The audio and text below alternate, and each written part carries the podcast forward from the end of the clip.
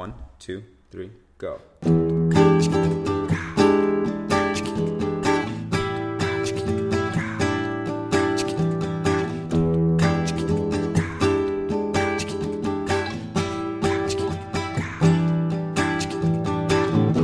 Hello, and welcome to IS Off the Page. I'm your host, Morgan Kaplan, and I'm the executive editor of International Security, a quarterly journal edited and sponsored by the Belfer Center at Harvard Kennedy School and published by the MIT Press. In today's episode of Off the Page, we'll be discussing and debating the optimistic and controversial position that the world may be steadily marching towards permanent peace.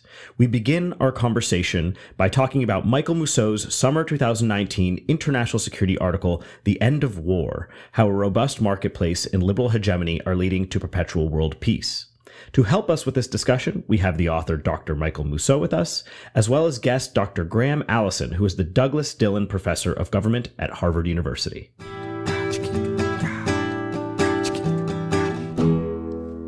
Michael Mousseau is a professor in the School of Politics, Security, and International Affairs at the University of Central Florida. So, Michael, you've written an incredibly interesting article for us about the end of war and how a robust marketplace and liberal hegemony are leading to perpetual world peace. Uh, certainly a controversial take, but it's a very interesting one. So, why don't you tell us all a little bit about your argument? Uh, so, world peace is emerging because, uh, well, you can think of this in three steps. Um, first of all, the power of the marketplace nations is overwhelming because they're very stable um, political economic systems and they have very strong economies. They also reliably want global order. And so they tend to win their wars against the bully nations and that's the first part. The second um, source of, of the change that's happening that I see over a 500 year period is that um, because the, the marketplace um, nations favor self determination, um, there's an incentive for small nations with weak marketplace economies, like in Africa and Latin America, they have an incentive to ally with the marketplace nations because the marketplace nations are offering them look, we want you to have self determination. Here's some financial aid. Uh, and if as long as you follow the rules, we'll take care of you. So these countries agree to follow the rules, and so this enhances the power and influence um, of this um, market hegemony. Though some countries resist, Cuba, Venezuela, and particularly, as I argue in the article, the larger a non-market country is, the more likely it is to resist, like Russia today. And then the third step is uh, the market hegemony, and this is key. So these nations join the international financial organizations. They follow the rules. They have their external security taken care of by the United States. So as a consequence, the conditions has never been as viable for transitions to marketplace economy in all of history. 1945, 1947 changed everything. Since then, countries have been able to transition faster to marketplace economy than ever before um, because of the global conditions. So there's a trend that's emerging. And if this trend does not stop, eventually every country will have a marketplace economy.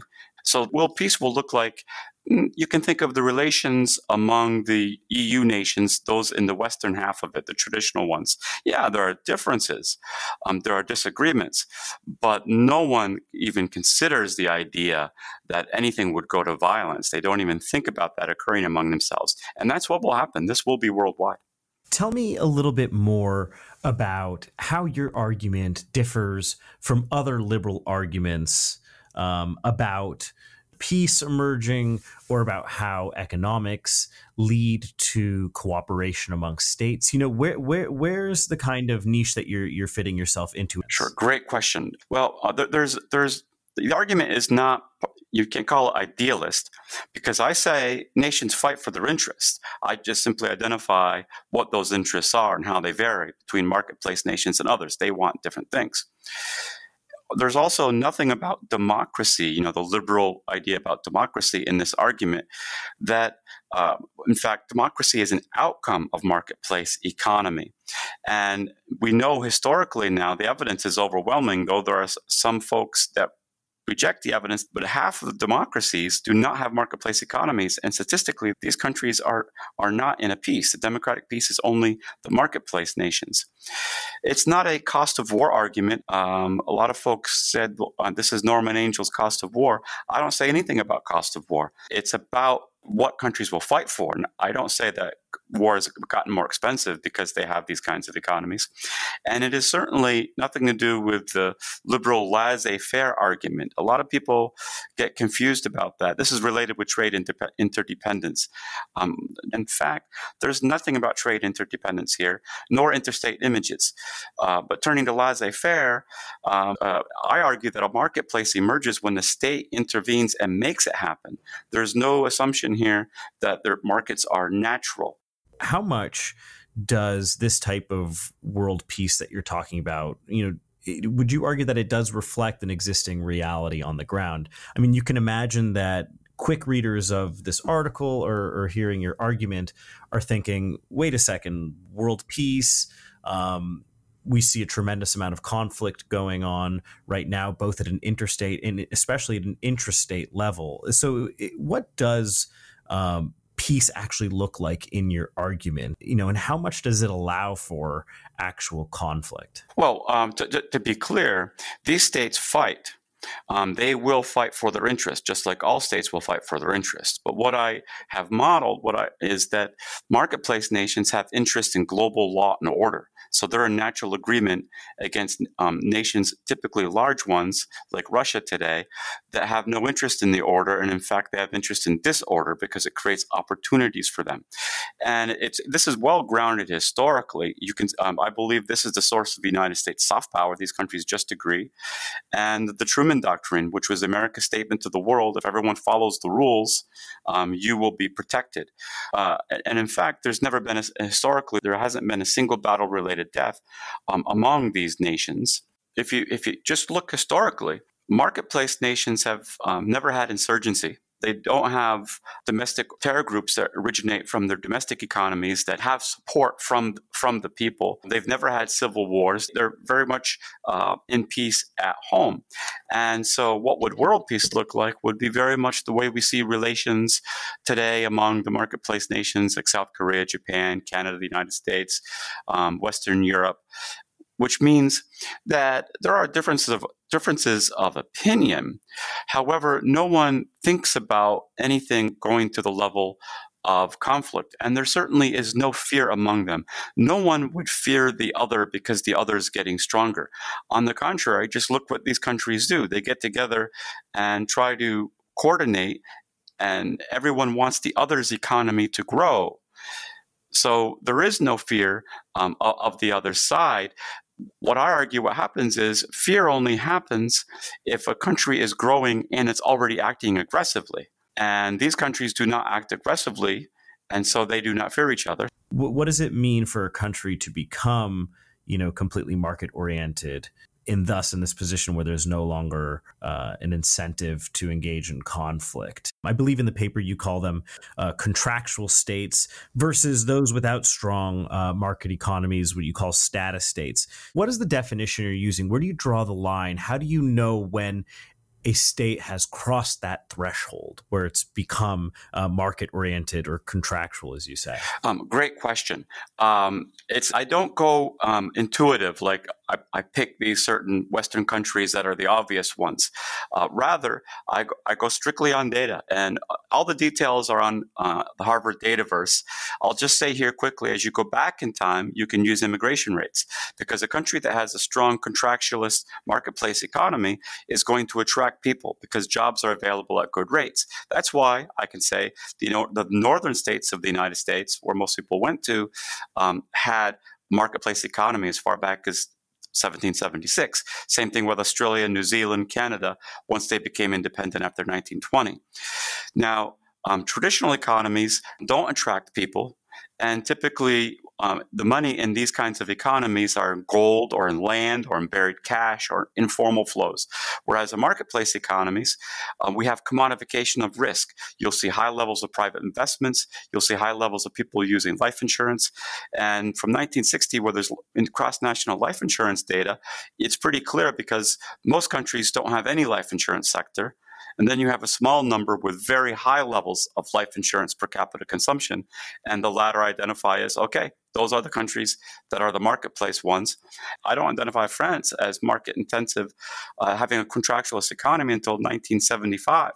And I identify other countries like Botswana, Chile, and Malaysia as having um, contractualist economies today. Great. Well, Michael, I have only one more question for you. All right. Are you ready to go off the page?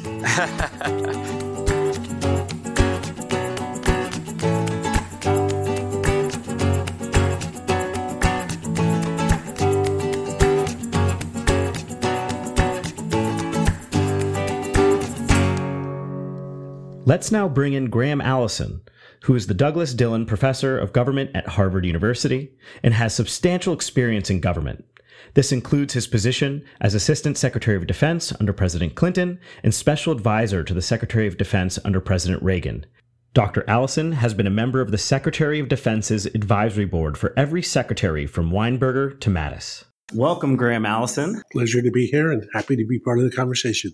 Great. Well, so you've had a chance to to read Michael Mousseau's article, and first we th- thought we'd start by hearing some of your reactions. So I would first congratulate Michael on being so ambitious. I think it's extremely ambitious piece.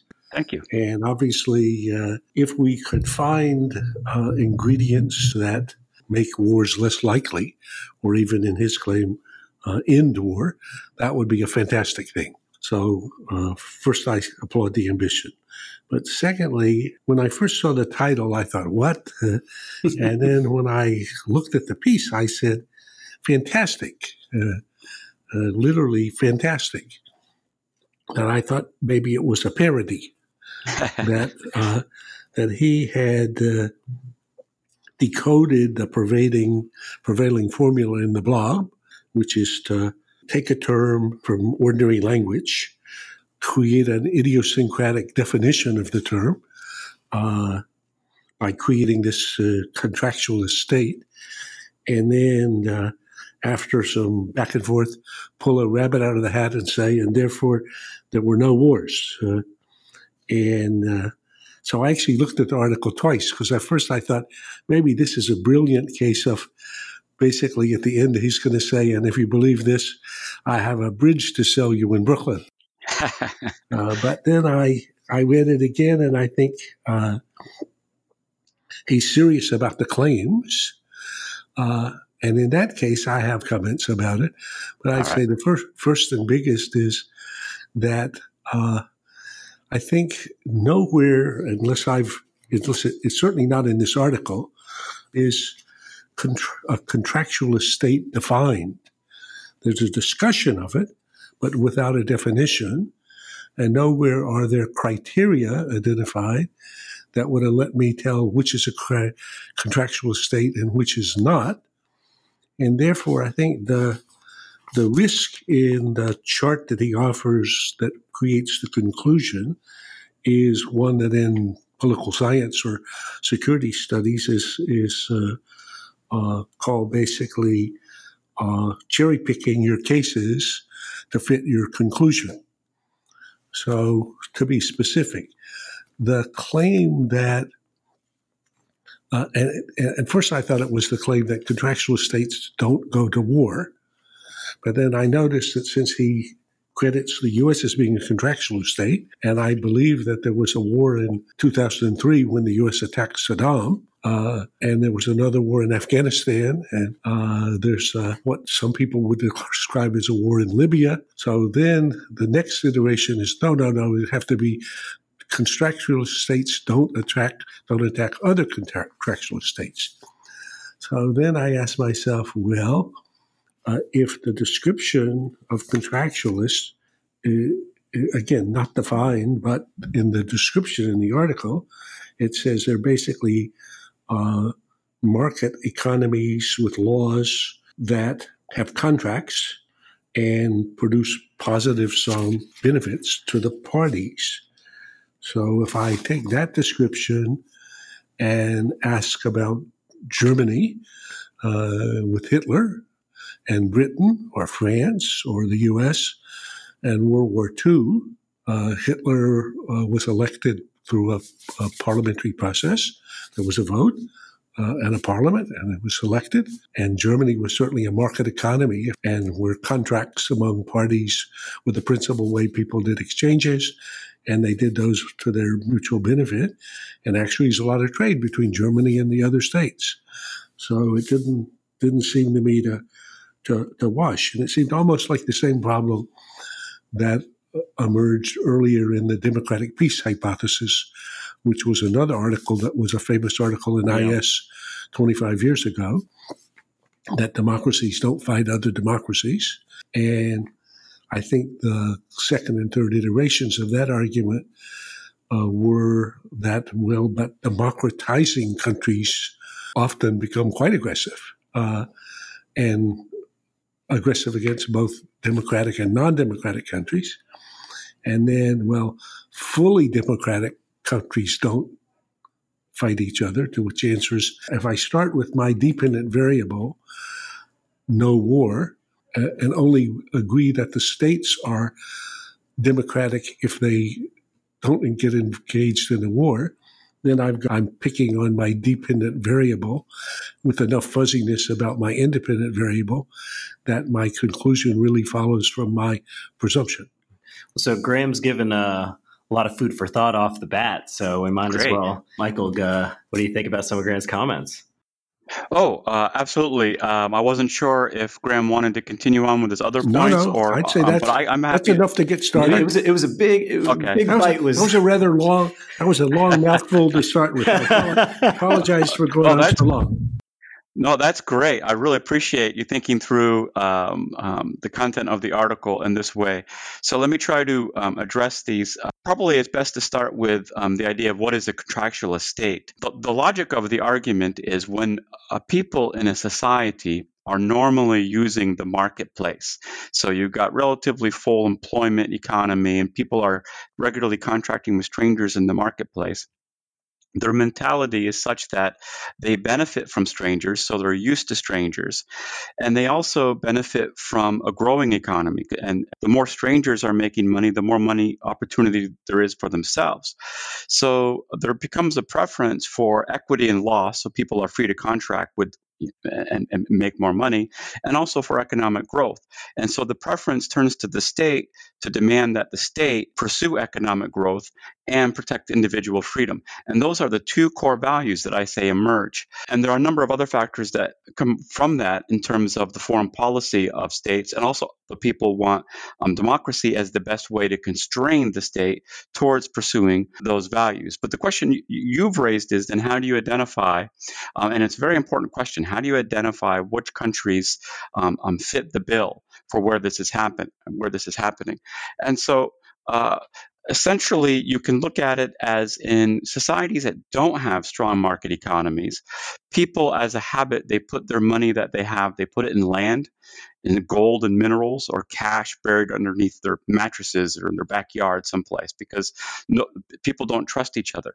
But where you have a strong marketplace habit, um, then individuals tend to invest in financial markets. So my indication, because financial markets are third-party enforced contracts, and if you got a and in a marketplace economy, people have to be able to trust the state enforcement of these contracts. So to make a long story short, I gauge third-party enforced contracts um, for when there's um, a certain cut point in terms of the median level um, of the societies. And that, um, and I don't want to bore with the technical details here, but it's when that cut point is reached, um, and that cut point was um, identified after I made the prediction. I made the prediction of the peace among the contractualist nations before the data were available. The data didn't, didn't become available um, that are widespread enough for the study of international relations until 2003. I made the initial prediction in in 2000, and then I set out the data using the median. This is an international Security in 2009 using the median of life insurance contracting. And, and that's when I discovered that among these countries, there was not even a single fatal militarized conflict, not one death. So, so my my my suggestion, Michael, uh, for this, because I see your chart on page uh, whatever the table one with the states' status and contractualist economies. Uh, I know the way that market economies are identified by the IMF and the World Bank and by economists in general they don't correspond to this. Uh, I don't have here some criteria that says you mentioned two things employment, the level of employment. That normally, if the when the level of employment unemployment in the U.S. rose to nine percent, you didn't drop it out of the contractualistic economies. So employment is not the criteria. Growth, well, uh, at what level and when was somebody growing less than that? Uh, and then you could say, well, okay, how about uh, financial markets and whether and how they're functioning? There's been financial markets in the Netherlands and in Britain and in the U.S. for a long, long time, in Canada. Uh, so financial markets at what either some percentage of GDP or the number of people participating, or for insurance again, the number of people who are insured. So I, I hear this, the the I mean you you're the the paper tell more about the mechanism than by than about the criteria. Sure. And the, the criteria I need to identify as explicitly as possible so that I can figure out uh, whether uh, the fact that Iraq failed to meet the test in 2003, mm-hmm. and if it had met that test in 2003, that George Bush would not have attacked it? I don't believe that for a second. So then you would have had a war between the U.S. and Iraq. I mean, that's a it's a useful question, right? I mean, it's an interesting counterfactual. Is you know, if Iraq was a contractual, by your definition, Michael, would would we not have gotten the Iraq War? Would we not have gotten the type of contention and, and conflict we'd seen? And, the, and this, of course, can lead to a conversation about China down the road as well. Right, right, um, absolutely. Uh, if if I, what I'm arguing is that if Iraq was contractual, it wouldn't have behaved the way it behaved. So what I argue is that nations that have contractualist economies, strong marketplace economies, they have foreign pol- their interests in foreign policy are in a global order where every country has equal access to each other's markets and everyone has security, so everyone can just go ahead and make money. And countries that do not have these economies have the more traditional economies where people tend to be in groups and collective groups, and essentially in these political economies, people compete over the state or um, just, just rents of the state. And part of the rents of the state is to force the state's foreign policy to be imperial and to bully neighbors as a way of trying to get tribute from neighbors. But, but now, wait, I, Michael, sorry, what's, what's wrong with that argument is that in this case, the state that was the contractualist economy attacked which you said is therefore going to be all focused on producing more well-being for the citizens within the state that the U.S. Mm-hmm. in 2003. Mm-hmm. So you agree the U.S. in 2003 is contractualist, yes?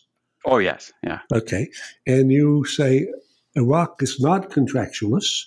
Right. In 2003. But the U.S. attacked Iraq. Iraq did not attack the U.S. Sure. Iraq had nothing to do with the U.S. Right. So had it been a contractual state or not a contractual state, I don't see how that would be interesting or relevant. Well, uh, the, the way it would be relevant is because I don't argue that contractual states are particularly peaceful. Contractual states um, are act the same way in foreign policy as they do at home. Contractual states have strong state capacity at home, and they arrest people who violate the law. In foreign policy, contractual states will arrest or attack countries that violate the global order. The United States, as the largest contractualist power, has um, the burden of having to enforce the global order, and it decided to make this decision in 1947. And the Truman Doctrine explicitly um, sets it out. So countries that act in a way that they're violating the global order, especially if they are doing so that's going to harm the global economy, um, are going to be attacked by the United States. I can predict that um, um, if attacking that country is the only way to protect the global economy. Well, wait, um, and that's in, relevant in, for Iran today. No, look at Iraq. Mm-hmm. Again, you're just avoiding the case. In Iraq, Iraq was not violating anything. Iraq was just being its same beastly self.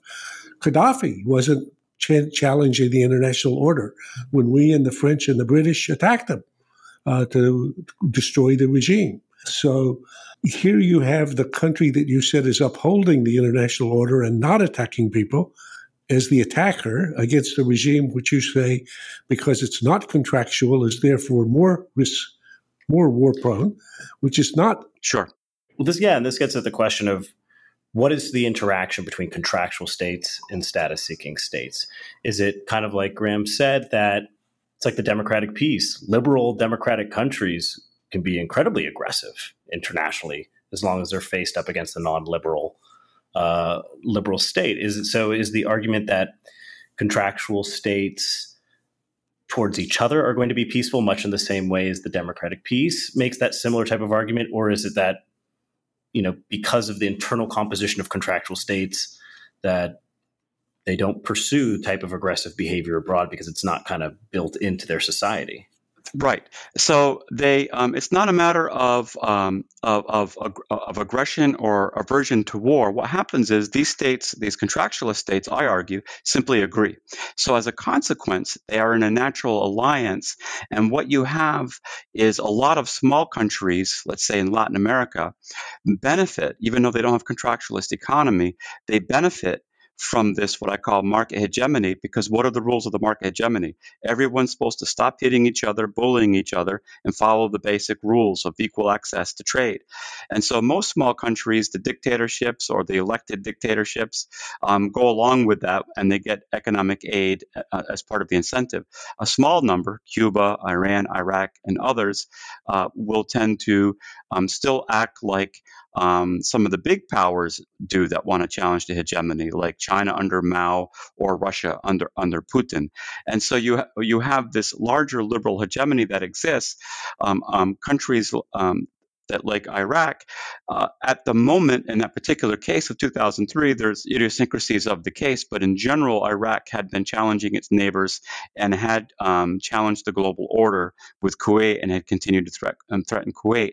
And so that's my argument: is the liberal hegemony. The Americans' job is to enforce the global order for continuing economic growth for this hegemony. So these countries will fight, and they will fight for their economic interests as they see it in terms of equal access to global markets markets, fair play for everyone, nobody bullying. I don't know of any single person who's ever argued that the reason why the U.S. attacked Iraq in 2003 was to maintain international order, to maintain the liberal order, because it was violating the rules of, of trade uh, or otherwise. And indeed, if you remember, just to take the factual in the case, both uh, uh, uh, Chirac in France and Schroeder in Germany, two contractualist market liberal economies, as you put it, uh, thought this was crazy, and that's what they said to Bush. Sure, sure. Uh, and I think I thought it was crazy, uh, and I think in retrospect it was crazy. And if you said, did it succeed in maintaining international order or promoting trade in the region or any of the objectives that you're mentioning, I don't think you can make that argument. Sure, yeah, and I'm not making that argument. I also thought the attack on Iraq um, was was crazy. So my argument is more of general patterns of warfare. Every single, every individual case has its own idiosyncrasies. In this case, there are a lot of there's domestic factors in the United States and so forth so my general point to make on this case is it still fits the general pattern that um, Iraq was a state that was um, bullying its neighbors, and it was a threat, behaving in a way that was a threat to the global economy. And I, my theory predicts that whenever that happens, as in Iran today, there's a high probability of conflict, but the United States will attack. Well, so speaking of high probabilities of conflict, we could have the conversation about what does it even mean for China to be a contractual society? Can we really expect that this by itself will mean the United States and China will will simply not go to war? So let me say a couple of things and then see what Michael has to say. So first, start with the uh, understanding of what is a Thucydidean rivalry. What we're seeing today in the relationship between the U.S. and China is a meteoric rising China threatening to displace a colossal ruling U.S. That's uh, the best, as Henry Kissinger said, the best lens for looking through the noise and news to the underlying dynamics of what's going on. And I agree with that strongly. That's the argument of my book. Uh, so that's the diagnosis of the problem. In such a rivalry, there's a substantial risk of war that comes not from either the rising or ruling power concluding that war is a good idea or, or attacking the other, but rather from some third party's provocation. Think 1914. So Archduke is assassinated, seems to nothing to do with anything, doesn't make the front page in New York or London. But in five weeks, all of Europe is caught up in a war. So basically, in a Thucydidean rivalry in particular, you get an extreme form of what security studies call the, the security dilemma, in which everything you're doing looks to me like you're trying to displace me, and everything I'm doing looks like I'm trying to hold you down. And therefore, when a third party action occurs, one or the other of us feel obliged to react. That triggers a spiral that drags us somewhere where we don't want to go. So I would say that's the reality of China today and the China US relationship. My book argues that while in 12 of 16 cases like that that we've seen in the last 500 years, there was war. So war is certainly possible. War is more likely than people would normally appreciate, but war is not inevitable because even on the record, four of the 16 cases, there was no war. So, to your question, I mean, any description of China that doesn't notice that it's principally a capitalist economy that works on the basis of contracts among people that are enforced by companies and by workers, by people who buy, who invest money in stocks, and people who buy insurance increasingly. Now, it's a party led state, and there's a very heavy role for the state in the and the party in the in the economy. But if China were more market oriented, or if it adopts or adapts to the current trade conflicts and it becomes a more open economy, is that substantially going to affect the rivalry between a rising China and a ruling US? I'd say at the margins, one of 20 dimensions, but it'll still be the case my God, China has a larger economy than the US, but Americans think US means number one. China would maybe be the leader in 5G with Huawei. We don't like that. We think we should be the leader in every technology. China could actually have a navy that can operate in the South China Sea. We think we're the arbiters in the South China Sea. China could uh, coerce Taiwan. We think that we should be able to arbitrate arbitrate that. So I think the rivalry between the U.S. and China is a fact of life that, that demonstrates a pattern that Thucydides had this big insight into. That what happens when a rising power threatens to displace a ruling power, and describes a syndrome. And I don't think, but I'd be interested if Michael has a different take, whether the contractualist element of this, I don't see the contractualist component significantly impacting U.S. behavior and I don't see the contractualist component to whatever extent I try to infer from the discussion that he offers, but without a definition or criteria, uh, would impact the Chinese side of it. Great. Uh, lots of really great points. Uh, really appreciated. So let me try to um, address them. So I, I, agree. Any power that is rising, other powers are going to uh, be cautious about it. My argument is that rivalry is not inevitable. Size alone does not matter, that nations will go on other factors to, to estimate the threat of another nation, even if it's a rising power. If that rising power is behaving in a way that's not threatening, um, then there's not necessarily going to be a security um, dilemma um, emerge. So, um, 12 of 16 cases, there was war, but most of these are back in time where there were no contractualist economies.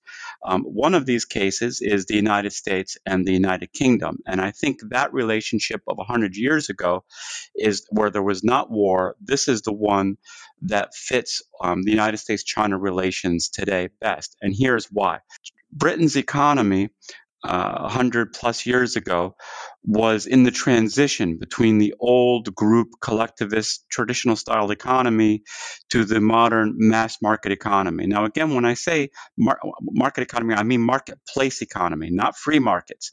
The United States um, wasn't even a big trader for most of its history. So it's not about free markets, it's a matter of people using the marketplace. And um, England, um, Great Britain did not emerge as, as, with that kind of economy until really after World War One. So about 110 years ago, United Kingdom was in transition, and transition economies are hard to predict, but there is a pattern. Um, they tend to be not the traditional empire that is like Putin's Russia today, which is you just want to expand and dominate and create chaos because you don't agree with the global system. Instead, mercantilist economies aren't seeking to dominate, they're seeking profits, just like contractualist economies. However, these transition economies seek that profit not in a fair way. They prefer to have an unfair privilege. And so the British Empire went around controlling markets, creating on-tariff um, tariff advantages. And that's exactly what China is doing today. China is in a transition economy. Its um, market side has grown rapidly, but there are um, huge um, parts of its economy that are not accounted for in GDP, for instance. The economists that create GDP data look at contracts. So if there are parts of an economy that are not accounted for by GDP data, then that indicates there's still informal economy going on in China. So China is a transition economy, and it's um, and so it's mercantilist imperial. Uh, South Korea was similar 30 years ago. Japan was similar 50 years ago. They seek privileged advantages.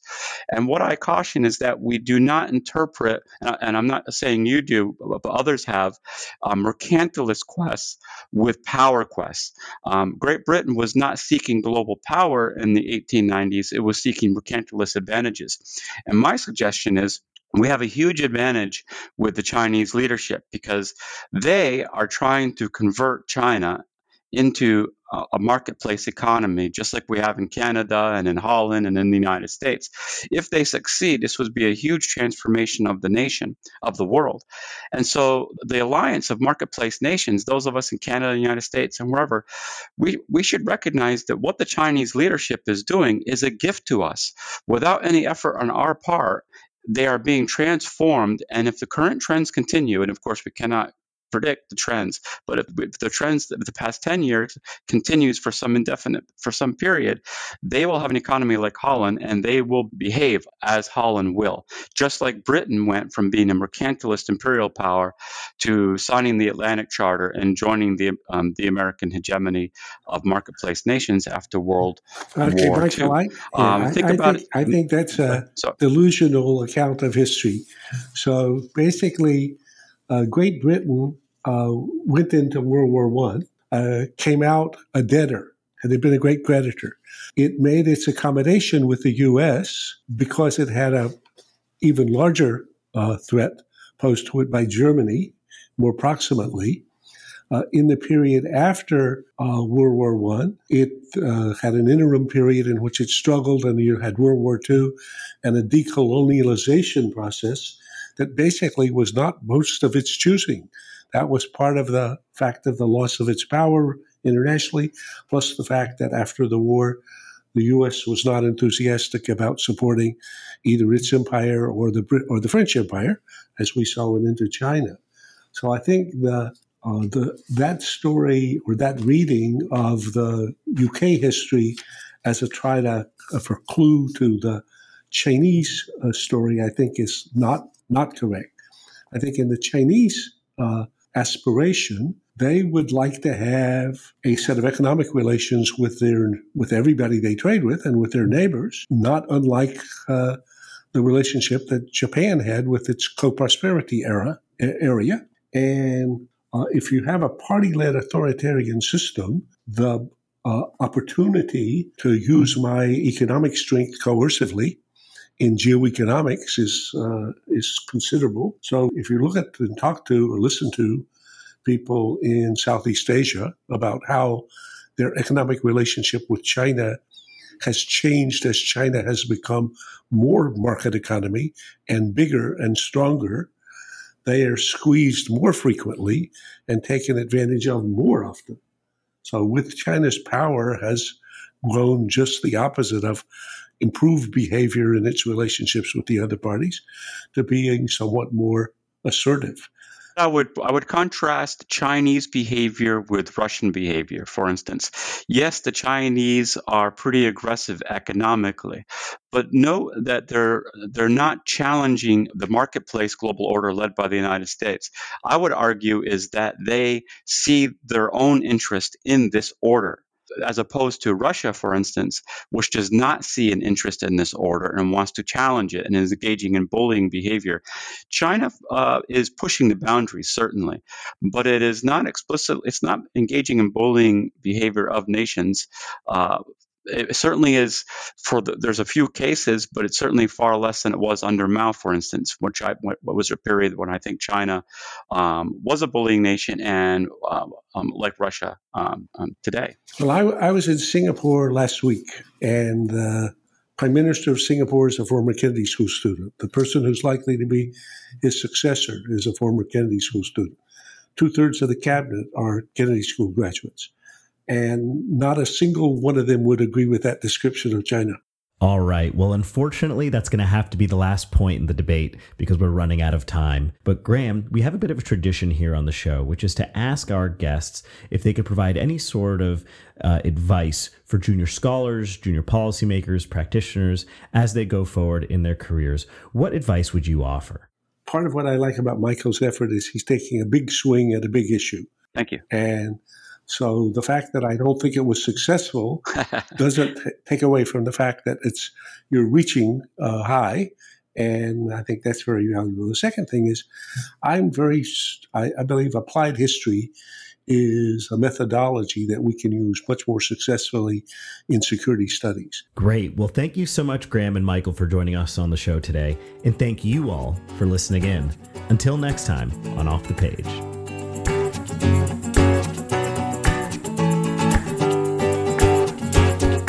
Off the Page is a production of International Security, a quarterly journal edited and sponsored by the Belfer Center at Harvard Kennedy School and published by the MIT Press. Our program is produced and edited by Morgan Kaplan, the executive editor of International Security. The associate producer is me, Rex Horner. Technical direction and post production by Ben Craig. And special thanks to Halan Kaplan for composing our theme music. Upcoming episodes and additional material for Off the Page can be found online at belfercenter.org slash off the page. All articles from the journal can be read at mitpressjournals.org slash is.